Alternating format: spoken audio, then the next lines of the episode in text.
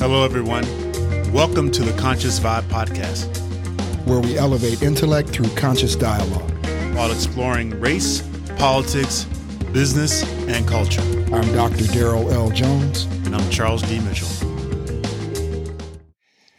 Welcome to the Conscious Vibe. Charles, my man, how are you? DJ, good to see you. Busy times, man, oh. really, right? Oh, yeah, crazy. It's all good, though. It's great. It is, it is good. Yeah, life is it good. is good. Good to see you. Yeah, you too.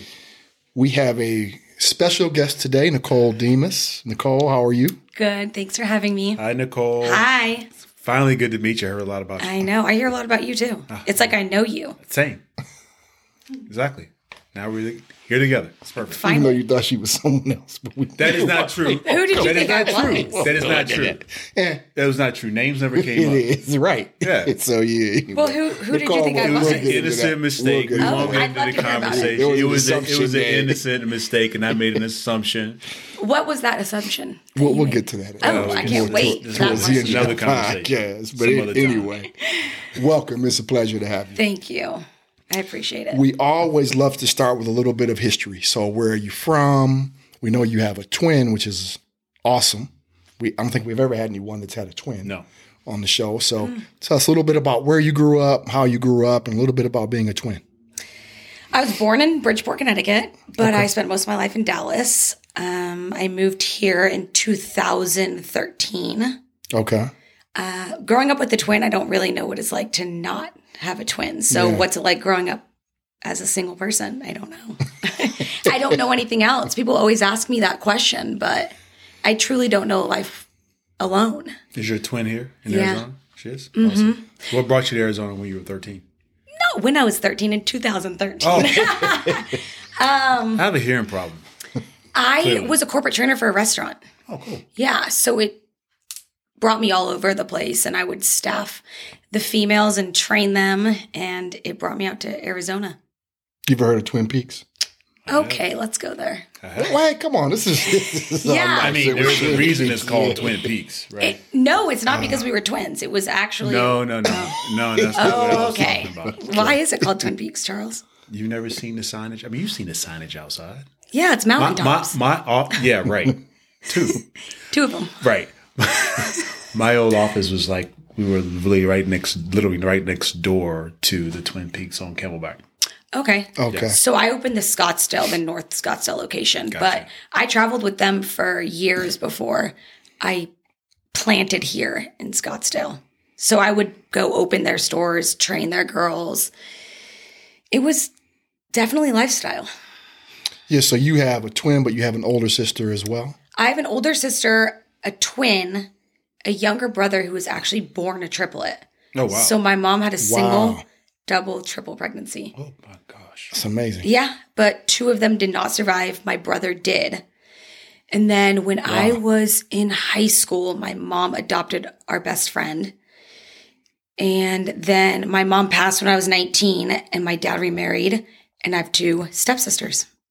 It's amazing. Yeah, amazing story. A big family. Oh, Want to play footsie?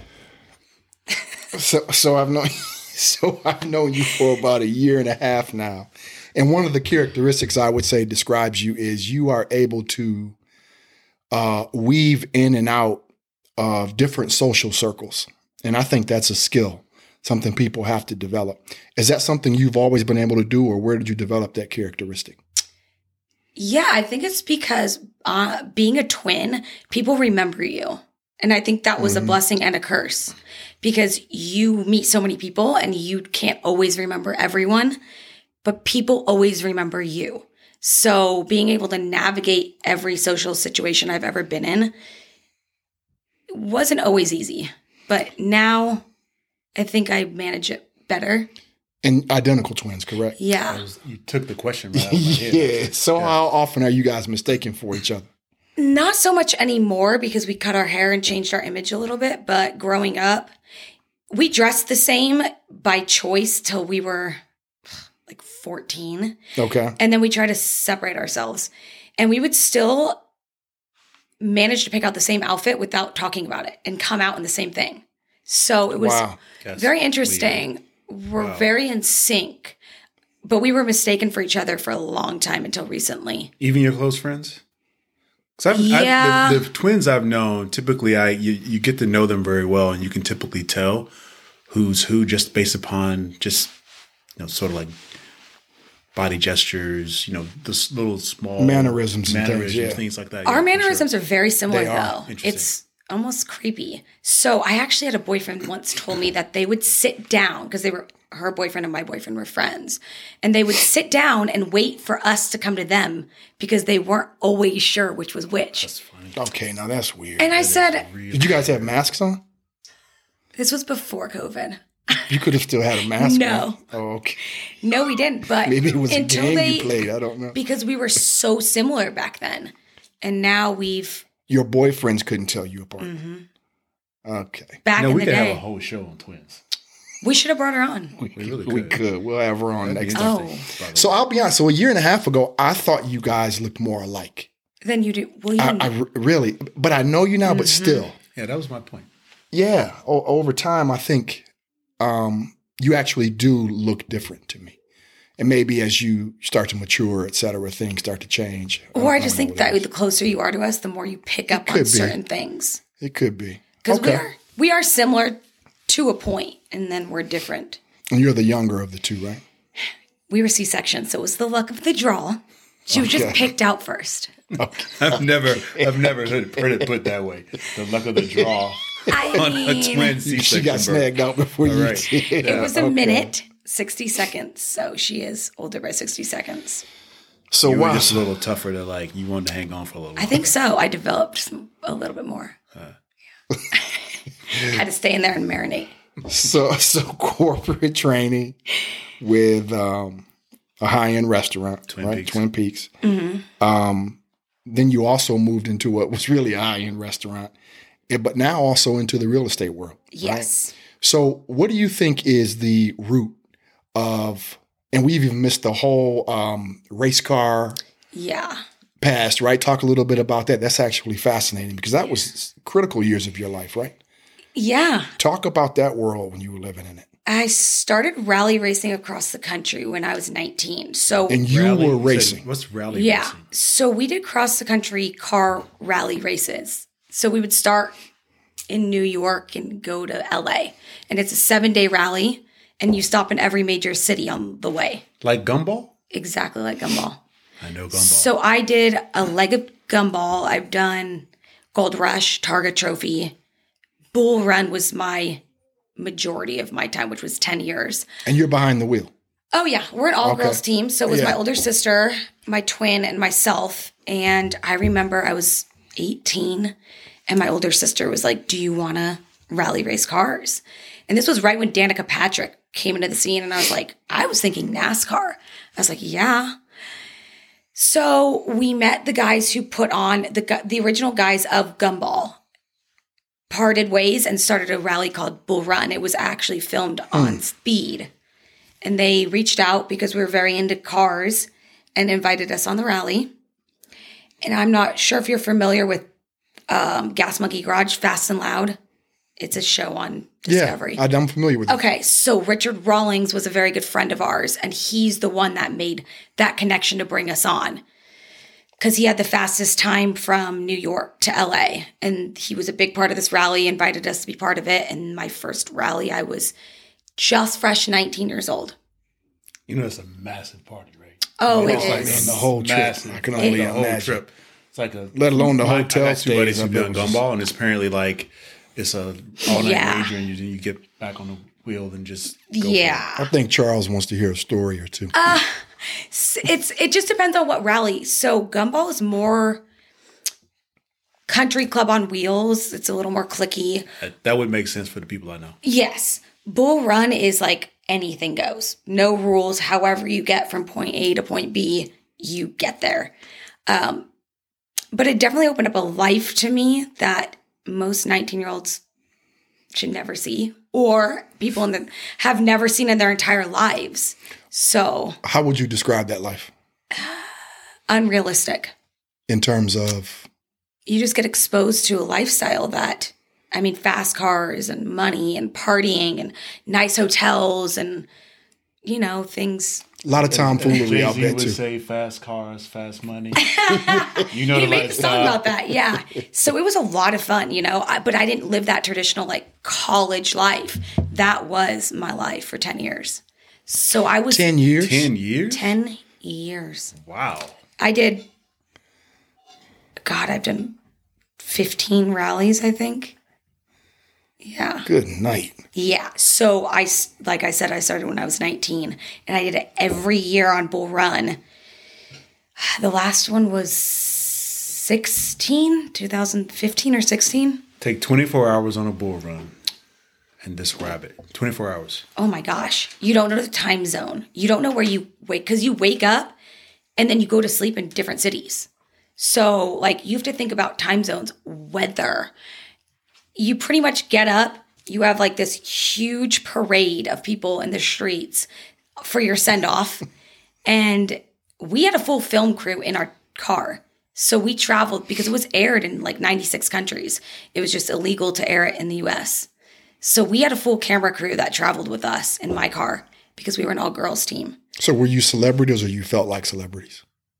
Um, def- depends. No, I mean, if you followed the rally, you knew who we were. what was the name of the crew? the, we were Team Texas. Okay, that's pretty creative. Yeah, thanks. So, yeah, you would wake up and you would be escorted in and out, and then you would hit checkpoints and have lunch and That sounds celebrity to me. Uh, yeah. Yeah, kinda it was cool. thinking. I mean, think about it.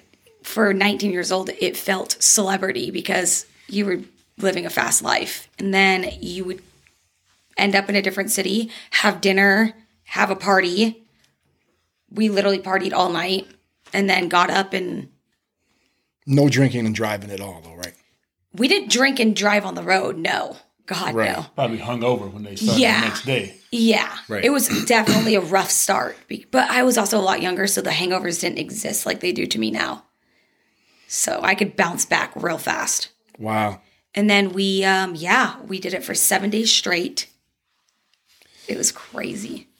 So 10 years later, you emerged from that to do what? I, I was working at Twin Peaks, still doing it. And then I went from Twin Peaks into real estate. Okay. How are you finding that business? I mean, it feels like right now in Arizona, property is at a premium and real estate's on fire. Would you agree with that? I would agree with that. I think it's a lot because COVID opened people's eyes. You don't want to live on top of each other anymore. Mm-hmm. People are coming from California. So people want to live in the nice climate and where else besides Arizona that's close to California. Yeah. So people are just migrating here like crazy. What are some of the misconceptions people have about being a real estate agent? I think if you're on the outside looking in, you haven't necessarily been involved in a lot of transactions or don't work in it, it can seem like a really sexy business. I think people think it's easy, and that is Yeah. the biggest challenge. Not easy at all. Huh? Not easy at all. People ask me every day, Oh, I think I'm going to go to real estate school. What do you tell them? think hard. I love what I do, but I really think people think they join these brokerages and people just appear and buy houses from them, or the brokerage is like, here you go, go sell these houses. And that's not the case. It's an expensive license to hold. Talk about that because you, you Yeah. Mm-hmm. end up spending a lot of money before you even start, right? Yep. Licensing, all of your fees, association, ARMLS, your lockbox, joining the broker, your business cards, starting your marketing. It's a lot more expensive than people think it is. And who's your broker, by the way? I'm with Berkshire Hathaway. Oh, very cool. Yeah. So, he, I mean, I would love for leads to just come my way and jump out at me, but it's not that easy. And that's why people fall out of the industry every year because they realize what was it? 6,000 people last year sold more than one house. 6,000. We have 80,000 licensed across the country in Arizona. in Arizona. Mm-hmm. Wow. so, I have a basic premise that nothing is easy. I agree. You have to work for everything. You have to work for everything. And I don't care what it is that you do, what profession you're in, if you're going to have any level of success, You have to work at it. Yeah. And people don't want to work at it. They think that they're just going to come in real estate and it's going to be easy. And I wish they would just not because some get lazy as well. So they just give up and it gives the rest of us kind of a bad name. So, talk a little bit, Nicole, about some of the gender differences. Um, if I'm a man selling, let's just say right now, you are Nick Demas, you're a man. Do you feel like life gets tougher in some regards, easier in some regards? Talk a little bit about some of the distinction when we talk about gender in, in real estate. I think being a woman in real estate is a lot harder. Why? Uh, we're living in a man's world. Hmm. It's very you true. Think, really, you think so? Yeah, I truly do.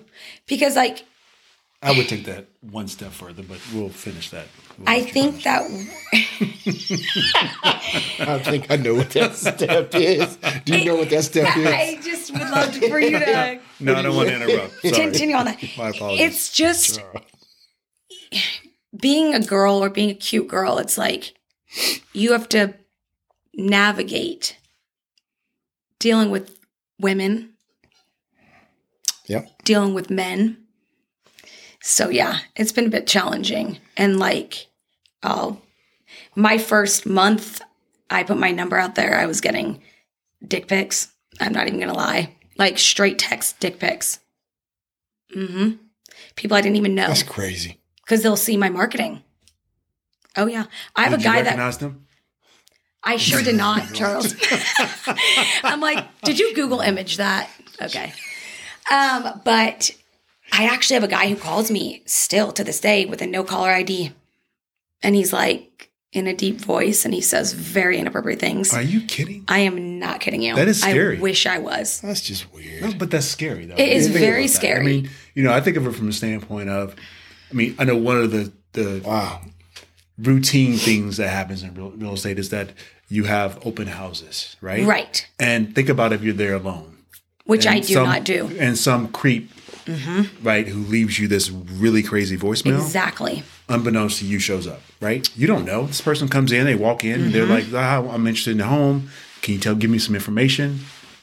I mean, it's just, that's a little scary. That's why I work with a lot of referrals or Sure. people I know because I do struggle with that. I one time put like a marketing thing out and I started getting, you know, these dick pics or text messages or now I have this person who calls me and one of my girlfriends said, you know, you posted something and your phone number is not on it. And I said, that was on purpose. That's truly unfortunate because Very. obviously people need to contact you Right. if they want to do business with you or mm-hmm. potentially do business with you. And now you have to think about these weirdos, man. And then it's like, it, it's do you want to go on a date or it's crazy. I can, I didn't think about it before and now I think about it a lot. What is wrong with people? I I, think, def- I, I think I repeat that phrase at least once every day. that is crazy. I have struggles sometimes that I'll tell my fiance I'm done with this. really? Oh, yeah. How does he respond to that? I mean, I'm a pretty strong individual, so he knows. And I'm pretty confrontational, so I deal with the Now, situation. when you say they confrontational, are you causing these confrontations or you mean, no, oh, okay. I'm not causing them. Because I don't, I don't see you as confrontational. you end them. Yeah, I, do. I, see you as able to handle your business. Yeah. Yeah. But it is such a turnoff. Like with the no caller ID, I can't even block this person. Mm-hmm. And it's like a creepy voice of like, what are you wearing? It's so weird. Do you have nothing better to do with your time? Clothes. Exactly. A turtleneck. Okay. All right. So, what are some of the outside of that gender piece, which is wow, you know, thinking through that? I mean, that's just. um So, to your point, this is probably something that men typically don't ever have to really think about, No, right? I don't. And then it's like, y- you're cute, but you're not single. And then it's like, you're successful. But how successful are you? You know, you're successful enough to be at a certain price point, but maybe not. a higher. It's just always that back and forth. Yeah, that's that's truly unfortunate. Yeah. So, in your eyes, you've been at this almost what two years now. hmm Just shy. You probably came in thinking these are the characteristics of a great real estate agent. Two years later, do you feel the same way? I've learned a lot. What are some of the most critical things you've learned in order to become successful? Taking your own emotions out of it. Okay. I mean, you know, I always wanted to be like a counselor for high school because I think dealing with situations are is very fascinating to me. So now I'm just dealing with different emotions, you know? It's a big decision for people. It's, you know, Sometimes the biggest decision people make, make, especially as a couple. exactly a first home or all the memories that they're leaving behind, you know, good and bad. So just navigating through that, I've learned a lot in 2 years. And go ahead, Joe. And when you say take your emotions out of it, what do you mean by that? So, is there an example of something? uh, Is it sort of allowing them to move through these different levels of emotion without you becoming a part of that? Right. Okay. I would I I I will give you an opinion. Absolutely. But I don't want my opinion to steer someone in a direction. I can it. give you my honesty all the time, but I also found that selling a house like it's your mother or your best friend or your grandma has given me a level of success as well. Like I'm honest with people. hmm And I think that that has made me successful. We have um, a, a realtor in uh, in Orange County, Newport Beach, Grand Del Mar area, and she's become a really dear family friend. She and her family uh, over the years, and she she works all the time, as you can imagine. In real estate, you're you're always on, right? Um, but what has always just blown my mind, she shares these stories about how rude people are, like how difficult people, particularly people who are, you know, buying or selling, you know, really expensive homes, um, how they really will mistreat her, the kinds of things they will say to her, um, that I just have always found appalling. Are, do you find that you have a difficult time with the public who is out purchasing and buying real estate or selling real estate? Is that something that you that you find is depending on the price point of the home? I've been lucky with my clients, truly. I have. Um, but I have definitely heard conversations with fellow agent friends of mine that would blow you away, like cussing them out on the phone. It's insane. And I get it. But, you know, we have a job to do too. So, and if you don't like that, and people get very, very offended because they always want to assume that their place is worth more. Oh, so when you have that conversation, sometimes, you know, it's not always the easiest Got it.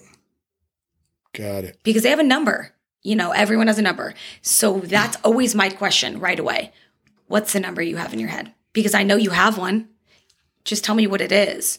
And we will try and get you as close to that as possible when you're selling, or you're out of your mind.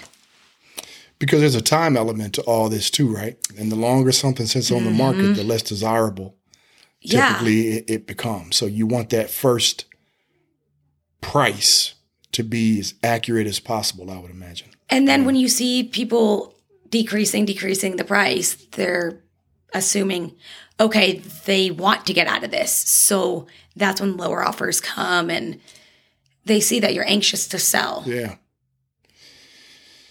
So, with the advent of technology and everything being marketed to us, has HGTV been an enemy or a friend of yours?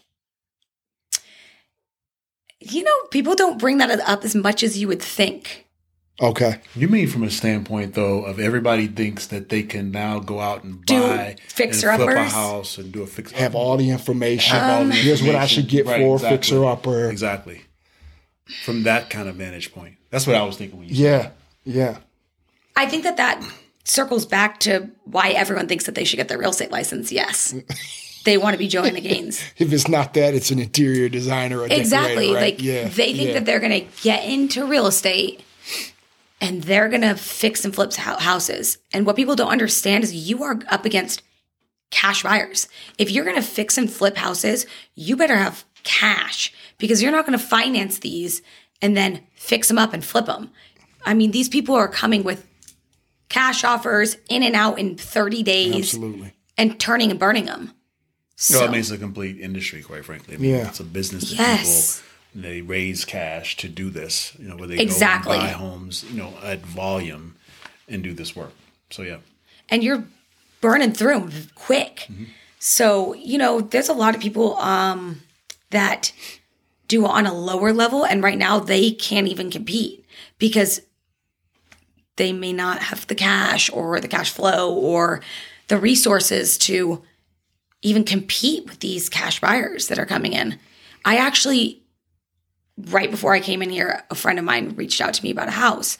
It was listed at 485 no showings till the 20th and the 21st and then they were to review offers on the 24th so i called the agent and i said hey i have a client that wants to see this. I will be out of town the 20th and the 21st could i maybe get 10 minutes of your time to show him and she told me they have four offers sight unseen all over asking that he's not even going to show the house if he doesn't have to Cash, i didn't ask specifics on it but probably. and waiving inspection, waiving everything, appraisal. I was going to say appraisals as well. He was what going wholesale what it. is it like right now? What would you say is the price point here in Arizona where homes are just flying off the shelf? Because my mother in law actually sold her home probably about a month ago, and the, it went for basically like five or ten thousand over asking. We were super concerned about the appraisal, Yeah. um, and somehow managed to avoid that scenario. That it came out. It, it actually appraised to to the the the purchase price, um, and the, but the people weren't concerned at all. They they wanted the home. They weren't concerned about what it were appraised for. So that's it's an interesting dynamic. I'd love to hear more about you know what you're seeing out there with respect to that. Um, I think 250 to 600, that price point is just going.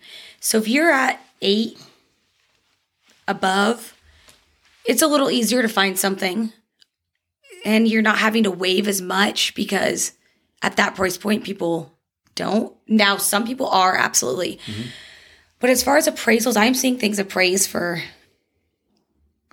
a ridiculous amount, a lot more than I thought that they would. Interesting. But here's the question to that. If you have 10 offers all over asking and you have 10 people willing to pay that price, how are you going to say it's not worth that? You know what I mean? absolutely You've right. got to set that standard somewhere in that neighborhood. Absolutely. I've, I've always heard that a, a home is worth What people are willing to pay. what someone's willing to pay for it. And that is true. but the appraisals become so formulaic Yeah. right, at times. And and do they really take into account demand and current trending and that sort of thing? Neighborhood, I'm not sure. know, Na- part- part neighborhood, town, right? Sure. I think that they are. I just sold something well over anything in the neighborhood in Peoria. And I was a little worried about the appraisal, but I mean, I had 10, 12 offers on the house. So it's like Somebody will buy it. somebody's going to buy it. And that's the thing with appraisal. People are just, and the people who don't have money to come out of pocket to meet that gap that it doesn't appraise for, those are the people that I feel sorry for in this market because people are coming out of pocket with massive amounts of cash to make up for it because they don't care because they have nowhere else to go. Not only that, these sellers are doing post possessions, leasebacks for zero dollars for 90 days and people are signing off on it. Got it. So, what do you worry about in this type of real estate market? Because I mean, obviously, there's a lot of good in terms of high prices, uh, scarcity in terms of like the available inventory, and so you are getting multiple offers at a time. What do you worry about in terms of the the, the short and long term impacts for you and your business? I just worry about f- the people who can't find anything, like clients of mine that can't, that don't have the means of funds to put it out on the table. Not DJ, right? No comment. um, no, definitely not him. Uh, I just, I think I hope this weeds out agents. I really do. Interesting. I really do. Sort of like a culling of the Yeah. good versus not so good. Those who aren't as um, Motivated Yeah, or sure. yeah. or, or in it for the wrong reasons, or think it's just a fun part time job. Well, my favorite thing is I'm going to get my real estate license for my friends and family. Well, when your friends and family don't use you, it's going to be a rude awakening because that happens. Have you ever had that experience? Absolutely. How Not You, family, friends. how do you handle that? Uh, It was hard at first Yeah. because I support my friends. I'm huge on that. I always will be big on that. I want to support any business my friends want to build or start up or create. And I'll stand behind them. And I think going into real estate, it tested me on that because I wasn't successful. You know, I, somebody had to take a chance on me in I- the beginning. I think that's an inherent surety in Yeah. business, quite frankly, that your friends and family aren't going to be your most loyal um, supporters. Uh, and I don't mean in a way where they're like wishing for you to fail, but in terms of utilizing your service or, or, or you know, really supporting you in that way. I think that a lot of people, for whatever reason, you know, you you get out there and all of a sudden they're just not so sure. Maybe perhaps they're concerned about your competence. And I'm not Yeah. suggesting anything. No, I that. agree. I've experienced that in my business as well, where you think that you're going to have, and this is you know almost 20 years later, you think that you're going to have this massive group of people that you know in your network Yep. that are all going to help you and support you. And I, I think that's rarely the case. But I also think, I'll go back to that, but I also think when people say, oh, I'll do it for my friends and family, okay, then you're not practicing it every day. So you're not up on the rules and how quick the market's moving. So, Laws. Yeah. yeah, the law. So you can do one or two transactions, sure. You're going to be so behind the game. So why would those people even want to use you at that point if you aren't up with the knowledge and the market and all the rules? So, so describe for us um, your ideal client. I would assume that you don't. I would, I would assume that you don't take on every listing or every person who's looking to buy a home. Do you have some sort of uh, criteria or, or means of sort of shortlisting who you wanna Outside of with? cash. I I take on right now most people because they are referred to me through somebody. So somebody speaks for them. Right. There's really nothing too small for me or too big. And and you know what? I think that when you talk about these price ranges, let me come back to something too. I think another thing in this industry, some of the hesitancy might be, hey, I've just known you as a friend for all this long. Not mm-hmm. quite sure you're going to be able to.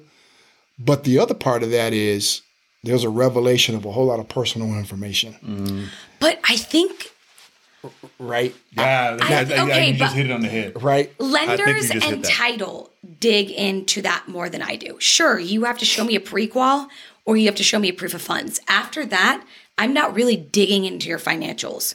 So that is a big misconception as well. Interesting. If you're paying cash, sure, I'll see a proof of funds of what you can bring. If you are financing, I see a prequal of what you finance to. Other than that, I don't dig in your financials. Yeah, the cash folks So all probably you, aren't as all you friends No. of Nicole out here who have been fronting as ballers, and you're not, she's not gonna like find out your game. So, So- it's all good. And I don't even know why friends didn't use me or whatever. But I think they'll come back because now, you know, you're on a level of success. Start rolling a little bit. Yeah. And I know what I'm doing. I, I think unfortunately that is sometimes what it takes, right? Because people want Mm-hmm. to see. Exactly right. Well, I'm just gonna wait and see if she's actually really any good at this. Yeah. I, I think that is a little bit of the perspective where people tend to, you know, and unfortunately that's the way it works sometimes. Sometimes you have people who are like, "Hey, I'm I'm right there with you." You know, your first house, I want to, you know, I'm, you're going to sell mine. But I don't know that that's really human nature in a lot of respects. So I, I do think people tend to want to see something work first, and then they'll get behind it. We, we truth be told, we also just have haters out there. I mean, that's, that's just. I was trying You to know stay. what? I was trying to I stay away from Let's that. just be real. I agree. I- I think zone. some of it is, you know, prove your competency to me. I, I have a lot of options. I think the other is, eh, I'm really not trying to see you win like that. You can make it to the playoffs, but I don't want to see you in the championship. That is so true. Yeah, I, I think I there's that too. I think that they want to knock your hustle, and that's fine. I have people who will support me no matter what. It just took that first person to take a chance. And after that, you know, when you're ready and you see where I'm at, you'll call me. Yeah. So, what is the hardest part of this work, in your opinion? I really think it's that when people you think, everyone I thought would use me did not. And everyone who I would have never That's crazy. expected it did, which is mind blowing. I have this conversation every day with new agents. I just had it the other day with a girl in my office, called me crying about a family member who didn't want to use her. And I said, You better wipe the tears quick because that is going to happen. So you didn't hold her in your arms? Absolutely did right. not. Okay. because it's so true. And I struggled with it in the beginning. And now I'm just like, okay, you're you tell lost. her just to have her family member call you? this is my phone number. No, I did not tell her that. And there was but some heavy breathing on. Yeah, I just, it's, it's true. Everyone knows a real estate agent. So funny. So, Everyone knows somebody who does real estate. And they'll do it for, oh, a le- 1% or this or that. Okay. Have fun. it's such a. I mean, I, I feel for you guys. I really do. Not not in a. I feel sorry for you, but just everything you're describing. Remember Theron, who Yeah. I brought over to the house, Oh, yeah, right? sure. He's Berkshire Hathaway in mm. Vegas, and he's new at the game, a couple mm-hmm. months in. And to your point, cracking that first deal is really tough. But It and you, you- because you're asking people who have known you for 20 plus years on strictly personal levels. Or to I'm now a Twin flip- Peaks girl. Imagine You're right. that. ex- Exactly, right? Yeah, that You know, in his case, as an industry dude in, in uh, nightlife, to make this transition to one of the most important decisions I'm about to make in my life, I'm entrusting it with you. Mm-hmm. And I don't think that's necessarily good or bad, but I think that's the dynamic. But it's funny because he told me the story of a buddy he's known for a really long time, going through divorce. Um, came down to Vegas, wants to do some house hunting. Mm. He's like, man, I know you. So T, my, my boy who's in real estate, is like, are we taking? Are we seriously? Are we really doing this? Yeah, man. Yeah, we're gonna look at some properties. Comes down. They spend the whole weekend looking at properties. He's like, man, are you serious about this? Oh yeah, yeah.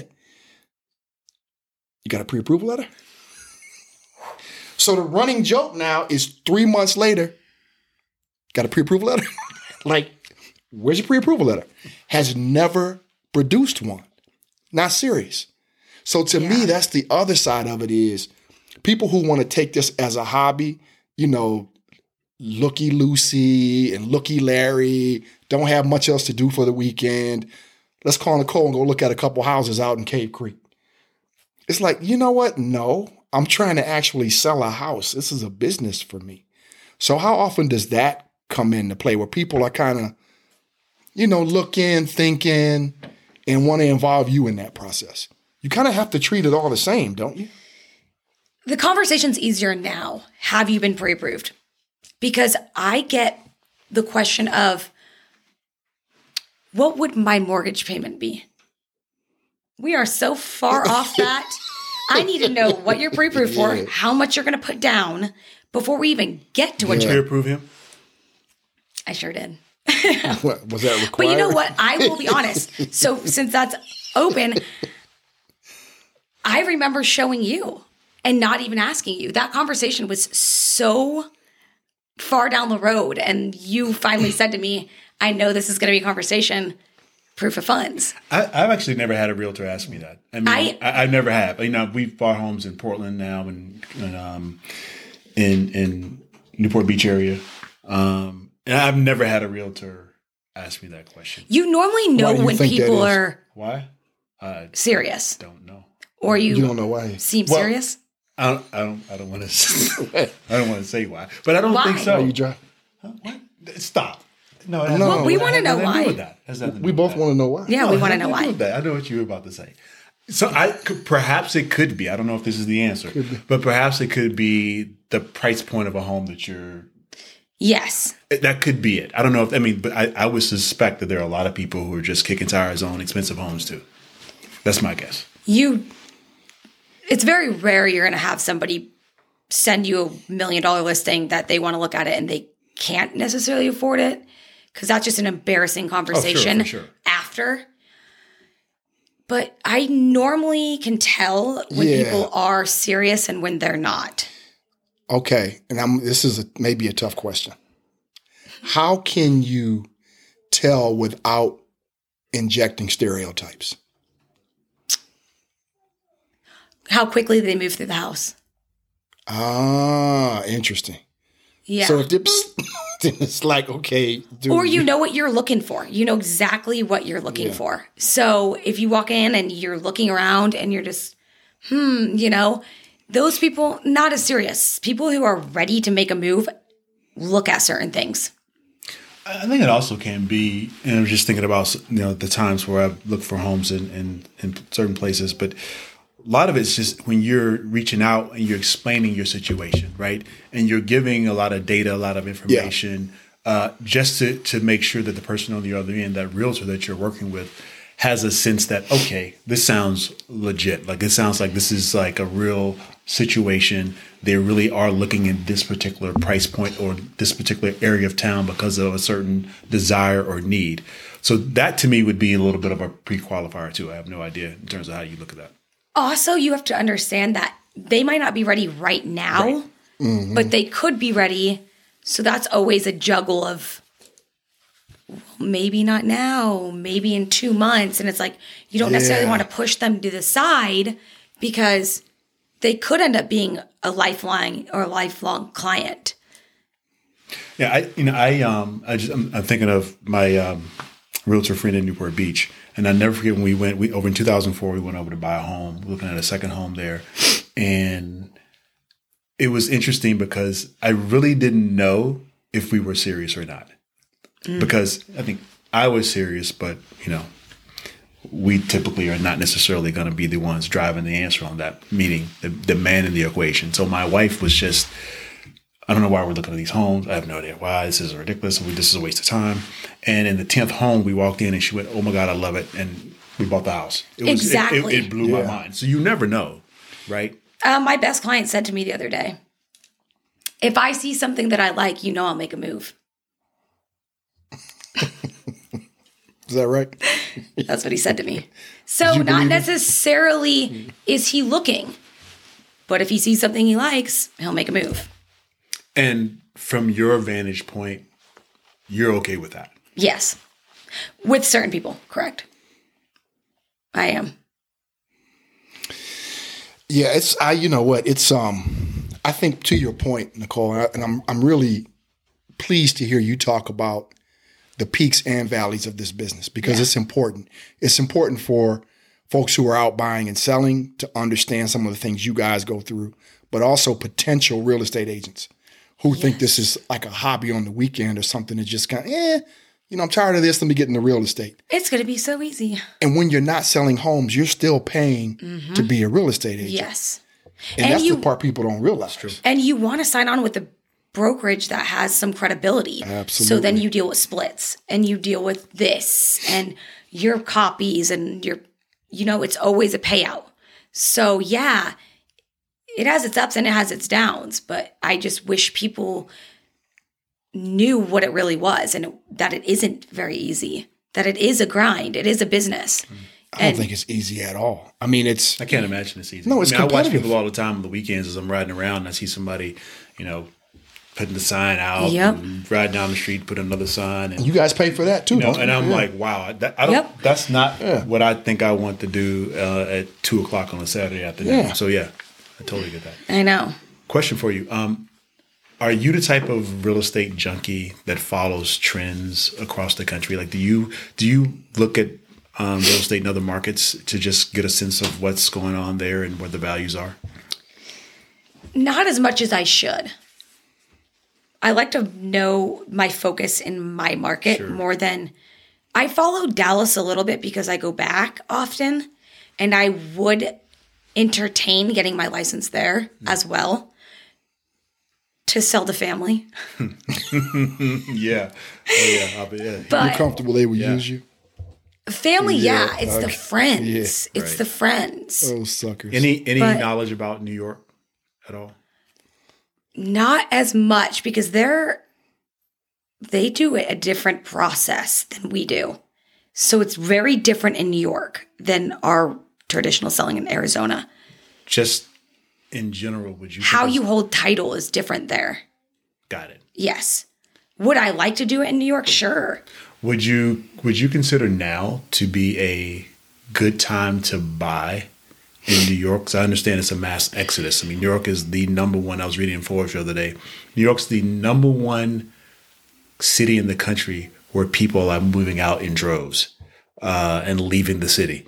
That's like asking if I think buying in California is smart right now because people are leaving.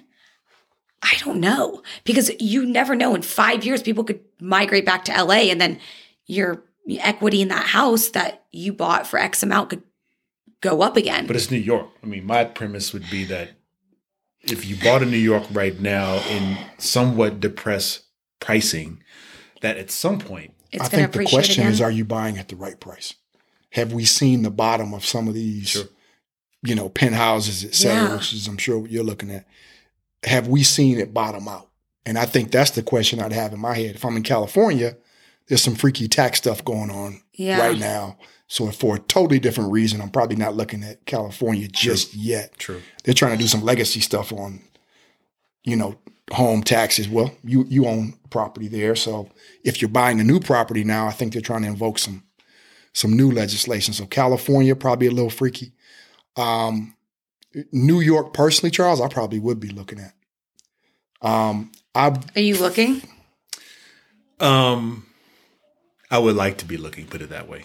I love the city. I know- love New York. I love New spending York, time too. there, and um, I would like to spend more time there long term. because there's certain like Greenwich Village, folks. I mean, we we know Yeah. that's only going to bottom Yep. out so much, and it's always going to be desirable, right?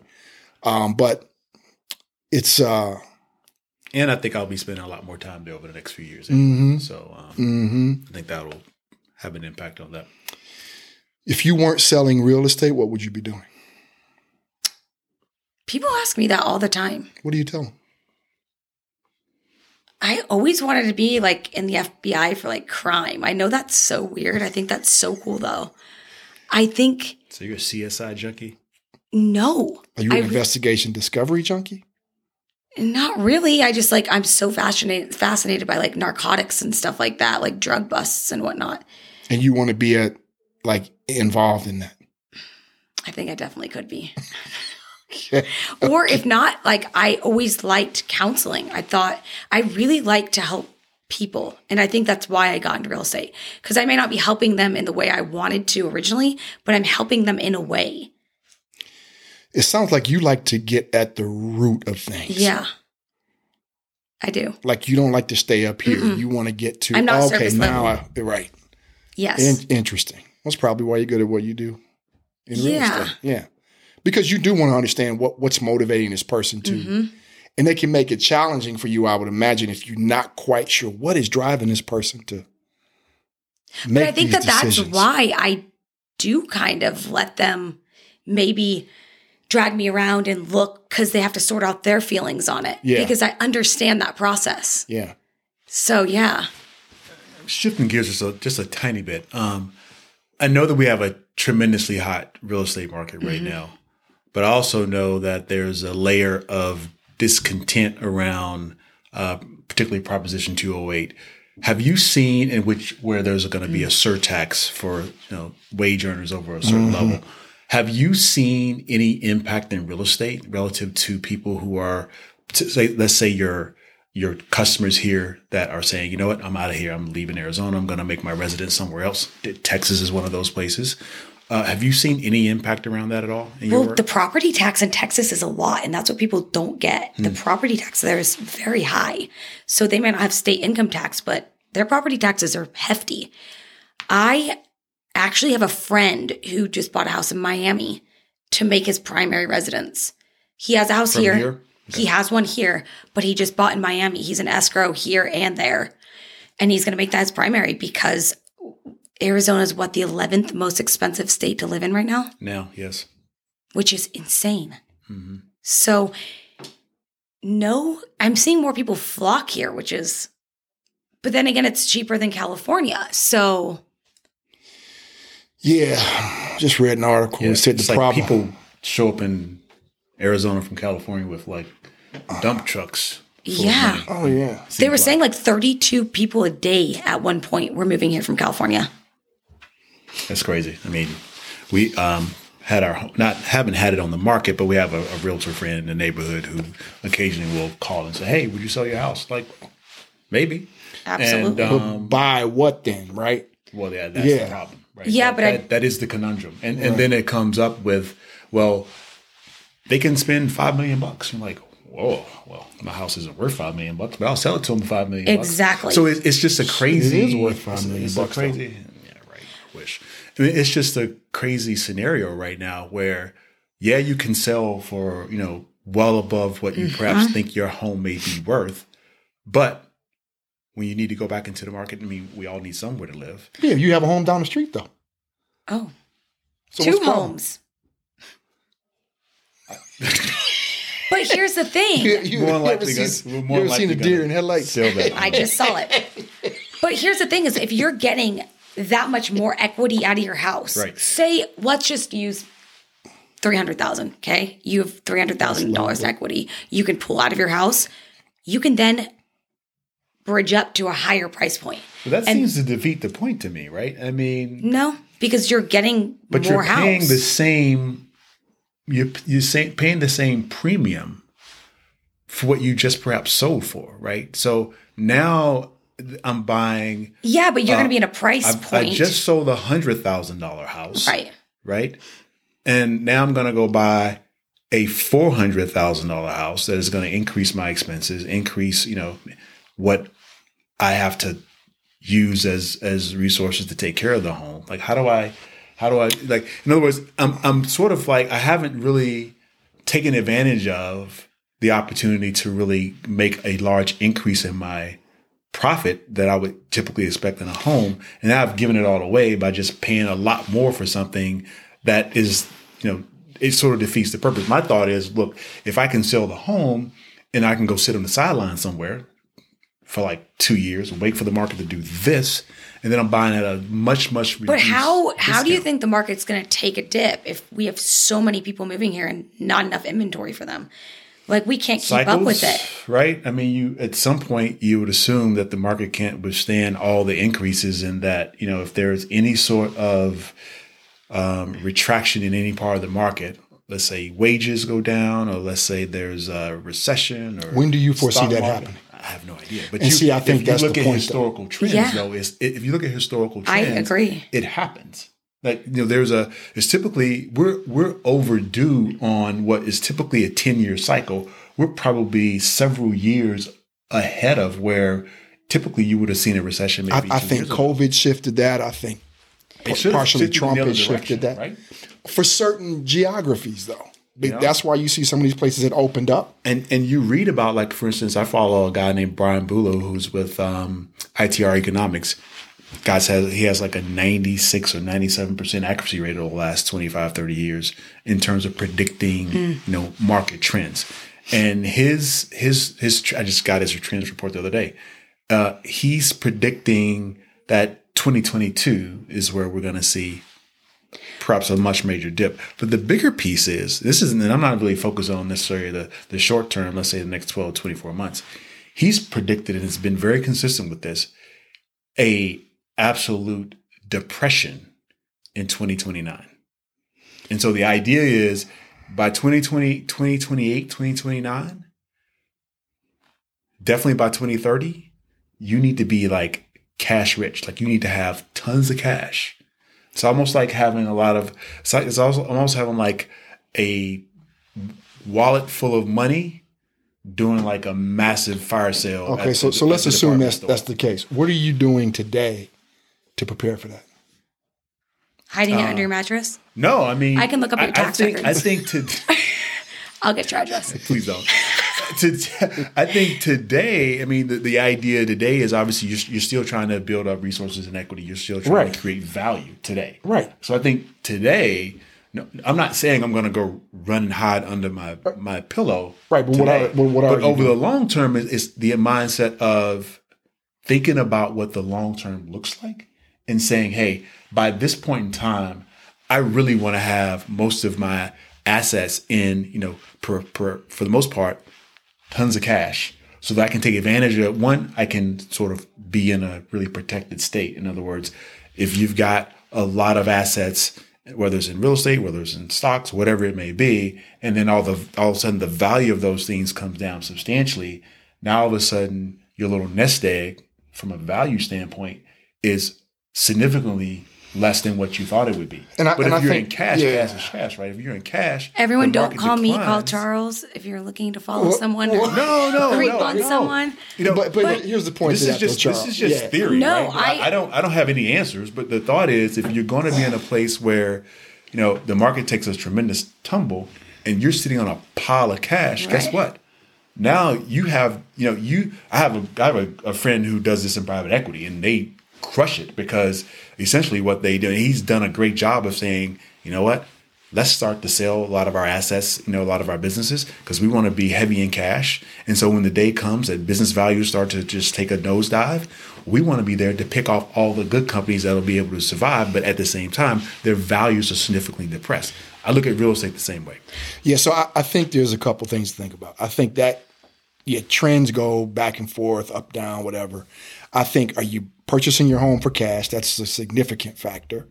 Are you highly leveraged in these homes? That matters a lot. 100% Are you renting these homes out? That matters a lot. There's so many factors because homes can be a source of cash if, if you're renting them out as well. So I Especially think when there's a people lot- can't get something. Can't get exactly. Can't afford until to buy. people can't pay So here's the thing, risk. though. Last year, more credit card debt was paid off than ever. Last year, because you couldn't go out and do anything. You weren't Correct. spending any of your money. now you're going to use your resources wisely right Yeah. So, I- I mean, and everything I listened to last year, the Cromford report of predictions of the market and real estate was the complete opposite.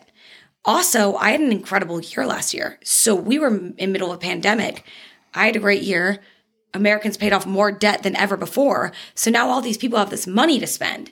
So, And real estate is local. so are we going to real estate is crash? local? That's an interesting dynamic too. And I don't know if it's just this market here. You know, like we had a really, you know, what I would call a commendable year You say we. in the business. Yep. Um, a commendable year in terms of just, you know, revenue, profit, all those things. And I don't know a lot of people, particularly here in Arizona, where disaster just fell upon them. You know, in the Exactly. during the during the course of the pandemic. But that said, everything you read, obviously, we don't want to. We're not going to start a media conversation here. I think that's completely different. But you hear stories of just sheer economic disaster mm-hmm. with individuals and businesses. It's the whole reason we have this all this this second round of PPP money, which I qualify for, but unfortunately not. So there there is Qualify a for that first there- round. huh? there is a story, right? Yeah, you got to tell the think truth. there's You, a go- you story. can't just be half telling the truth. Yeah, you got to tell the truth. what does that have to do with anything? What does You're you not one talking qualified about for the it. second one have to do with anything? I think everybody qualified for the first one, quite frankly. They did. Everybody qualified for the first one for the most part. The the criteria were very different. Something else. All right, man. We ain't gonna put people's business in the street. We ain't gonna put people's Nothing to business. hide. Did he say he qualified for it? I didn't get Nothing- anything. I didn't get I didn't. I, I'm having a oh. conversation here. We're oh. not talking about my personal situation. What I'm talking about is just the overall He trends that He we're said seeing most in the people. marketplace. All right. Look, here's the deal. I think with real estate, you have to pay attention to what's happening locally. I think these global trends, when we talk about real estate, I think that gets really tough. Oh, it's for not sure. a stock, right? I, It's- would Yeah. agree. So you Whole reason got I want to buy a place in New York right yeah, you and that's gotta why I don't follow anything really closely like I do here because I gotta. to. Right. Yeah, it's a local game. It's, It it's a local game. Um well, congratulations because we see this thing blazing on your finger over here. We we can. I don't What know thing? if people can that, see that. blinding Can the piece people of see like that? Whoa. steel and metal and precious stones. I mean, that is pretty impressive. That's awesome. frankly. Thank you. Congratulations. Had a chance to meet your fiance. Wonderful, Well done. wonderful man. Well done. Yes. So, that's that's exciting. that's been a struggle too with the pandemic of getting engaged right before it. So that's been a lot of fun. Well, that ring doesn't look like it's struggling. What do you No, What do you that- mean? That ring looks Where's like the it- struggle there? There's no discount in that ring. I'll tell you that much. That's not a fire sale ring over there. no, it wasn't. But it happened right before the pandemic. So I got engaged to sit at home with him for months.